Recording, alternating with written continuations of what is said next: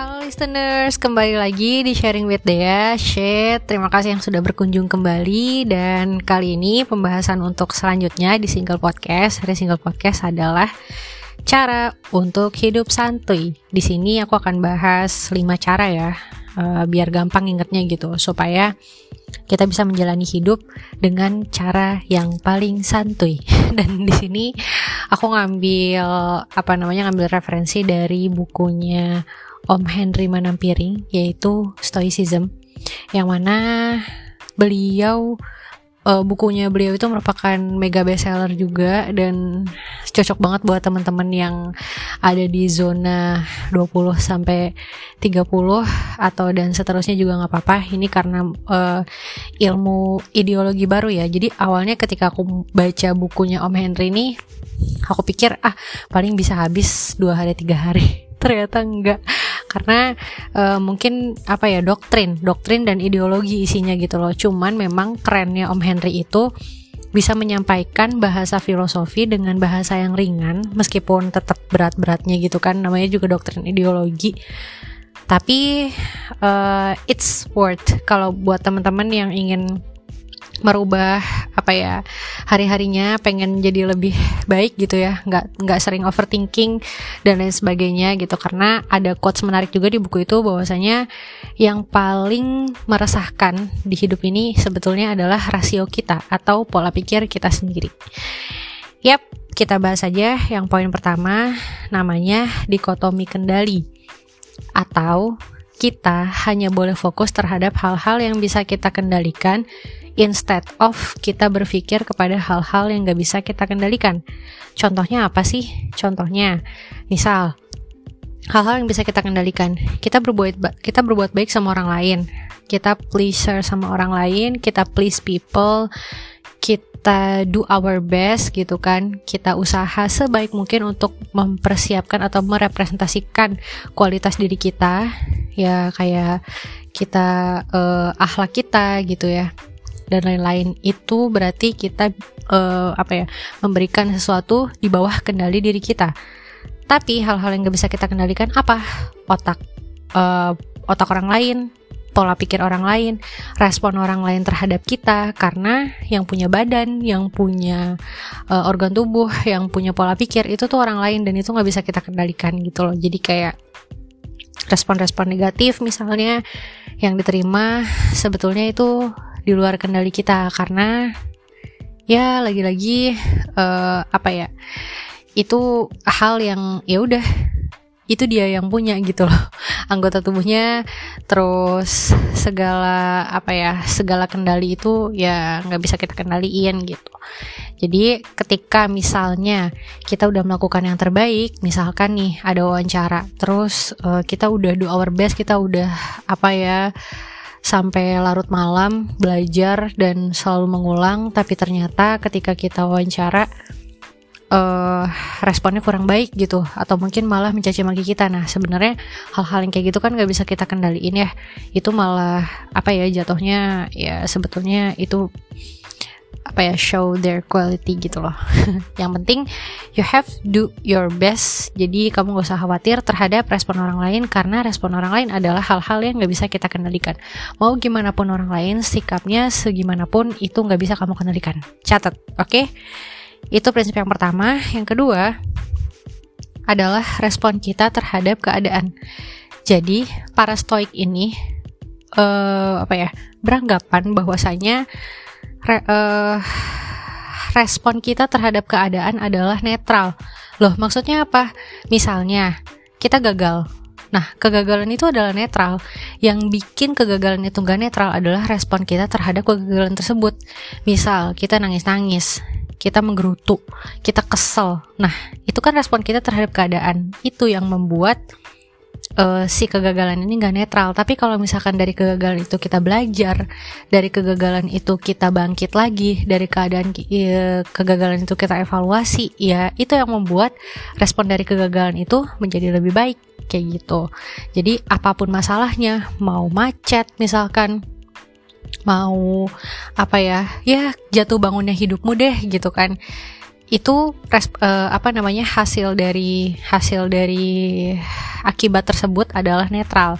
Yang membuat nggak netral adalah uh, respon kita terhadap keadaan. Jadi itu si stoicism ini apa ya challenge challenge our emotion challenge uh, gimana uh, kita bisa menanggapi sesuatu sebaik mungkin gitu bagaimanapun keadaannya jadi uh, itu apa ya mempres mempres diri kita atau mem, apa ya mengurangi energi kita untuk bersikap nggak baik lah terhadap keadaan kayak gitu.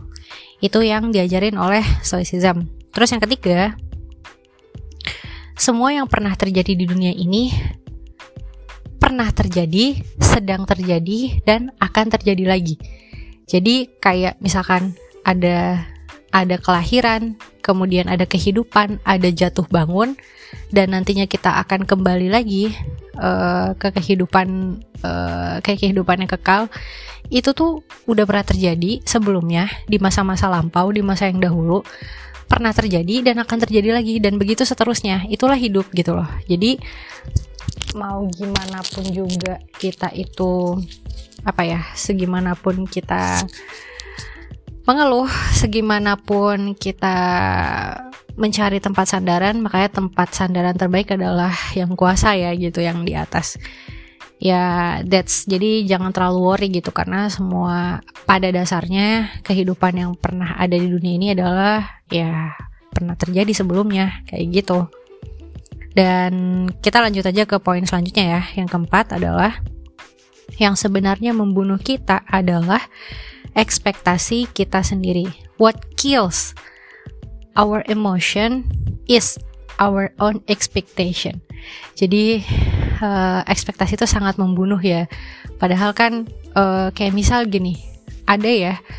Aku pernah lihat uh, video di TEDx kalau teman-teman lihat uh, kalau teman-teman apa ya hobi hobi hobi mantengin TEDx di situ uh, ada orang yang dia tuh heran gitu kenapa keluarga yang hidup di desa padahal seadanya mereka harta biasa aja tapi mereka bahagia. Sedangkan ada orang yang kaya raya hartanya di mana-mana tapi bunuh diri gitu loh. Nah dari sini kayak sebenarnya apa gitu yang mem membuat kebahagiaan itu uh, ada gitu? Ya itu sebenarnya kan ekspektasi kita. Jadi tuh uh, kalau bisa nih ketika kita ingin mencapai sesuatu kita jangan berekspektasi berlebihan gitu. Uh, berekspektasi sewajarnya. Benar sih ada statement yang kita harus punya mimpi besar. Karena nggak ada kesuksesan besar kalau nggak ada mimpi yang besar. Tapi uh, apa ya ekspektasi itu kan melampaui ya, melampaui melampaui mimpi besar gitu. Jadi kayak uh, kita memvisualisasikan memvisualisasikan sesuatu yang berlebihan gitu. Yang pada faktanya itu sulit diraih. Makanya ketika kita achieve goals itu kalau misalkan teman-teman benar-benar serius untuk mencapai mimpi itu ada yang namanya smart goals. Aku juga pernah bikin podcast tentang smart goals ini. Jadi ada spesifik measurable, achievable, relevant sama time bound. Jadi ada ada pecahannya gitu untuk gimana kita bisa uh, apa ya mencapai mimpi besar itu gitu loh. Jadi nggak nggak semerta-merta kita mimpi doang gitu tanpa kita mewujudkan atau merealisasikan mimpi itu. Jadi itu harus di achieve gitu loh step by step gitu. Jadi jangan hanya divisualisasikan dalam imajinasi aja kayak gitu. Terus yang terakhir, challenge diri kita untuk bisa acceptance sama present time. Nah ini buat para overthinker nih. Jadi uh, pernah gitu ada orang yang bertanya, ada yang nanya sama aku gitu kan, kok kayaknya kak dia tuh nggak pernah overthinking deh. ya itulah salah besar karena sebenarnya ternyata overthinking itu bukan bukan nggak baik sih tapi overthinking itu tanda sinyal bahwasanya kita itu otak kita itu selalu berpikir. Jadi uh, kita selalu memikirkan berbagai kemungkinan selalu memikirkan berbagai pertimbangan sampai akhirnya berpikir lagi belum kalau ada informasi masuk ada input masuk mikir lagi gitu.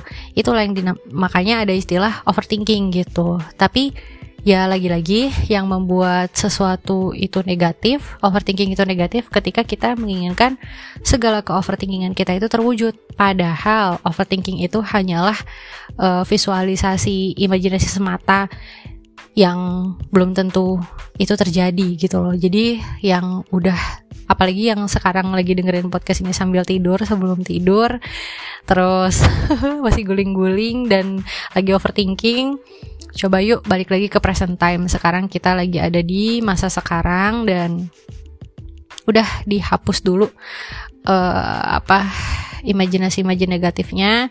Sekarang kita coba lakukan our best uh, di masa sekarang. Karena aku apa ya aku pernah denger sih jadi bahwasanya today itu is a gift gitu. Uh, yesterday is lesson uh, kita do, we don't have to worry about the future. Jangan sampai kita terlalu apa ya kita terlalu mengkhawatirkan masa yang akan datang sampai kita melupakan untuk melakukan yang terbaik di hari ini. Jadi uh, untuk teman-teman itu aja mungkin dari aku dari apa ya lima poin yang udah kita bahas dan mungkin kalau misalkan teman-teman pengen banget baca lebih detail lagi, aku saranin banget. Banyak juga video-video di biasanya aku nonton di satu persen juga, aku nonton uh, aku baca uh, bukunya apa namanya Om Henry Manapiring juga. Sebenarnya kenapa namanya filosofi teras? Itu juga bukan berarti teras yang difilosofikan ya, tapi tuh para stoik itu um, mengeluarkan atau mengemukakan filosofi tersebut ketika sedang duduk di teras. Aku lupa uh, detailnya silahkan dibaca sendiri karena nanti podcastnya nggak bisa habis kalau misalkan aku bahas uh, satu bukunya Om Henry ini. Yang jelas lima poin ini semoga bisa mengobati atau menjadi solusi bagi teman-teman yang pengen hidup lebih santuy lagi. Dan aku harap uh, teman-teman bisa banget untuk uh, jangan apa ya bisa sedikit merubah lah bisa sedikit merubah. Uh, aku nggak berharap keadaan teman-teman berubah. Aku juga nggak berharap teman-teman kesulitannya berkurang setelah dengerin podcast ini. At least teman-teman diberikan kemudahan untuk menjalani kehidupannya lebih uh, lebih mudah lebih santai lagi lebih easy lagi lebih frekuensinya lebih apa ya lebih datar lagi deh. Nggak yang high banget nggak low banget tapi bisa tetap melakukan berbagai aktivitas tapi tetap dengan uh, santai kayak gitu. Oke itu aja dari aku. Uh, sorry banget kalau misalkan ada yang salah-salah. Uh, thank you yang udah dengerin sampai akhir. Kita ketemu di next podcast. Assalamualaikum warahmatullahi wabarakatuh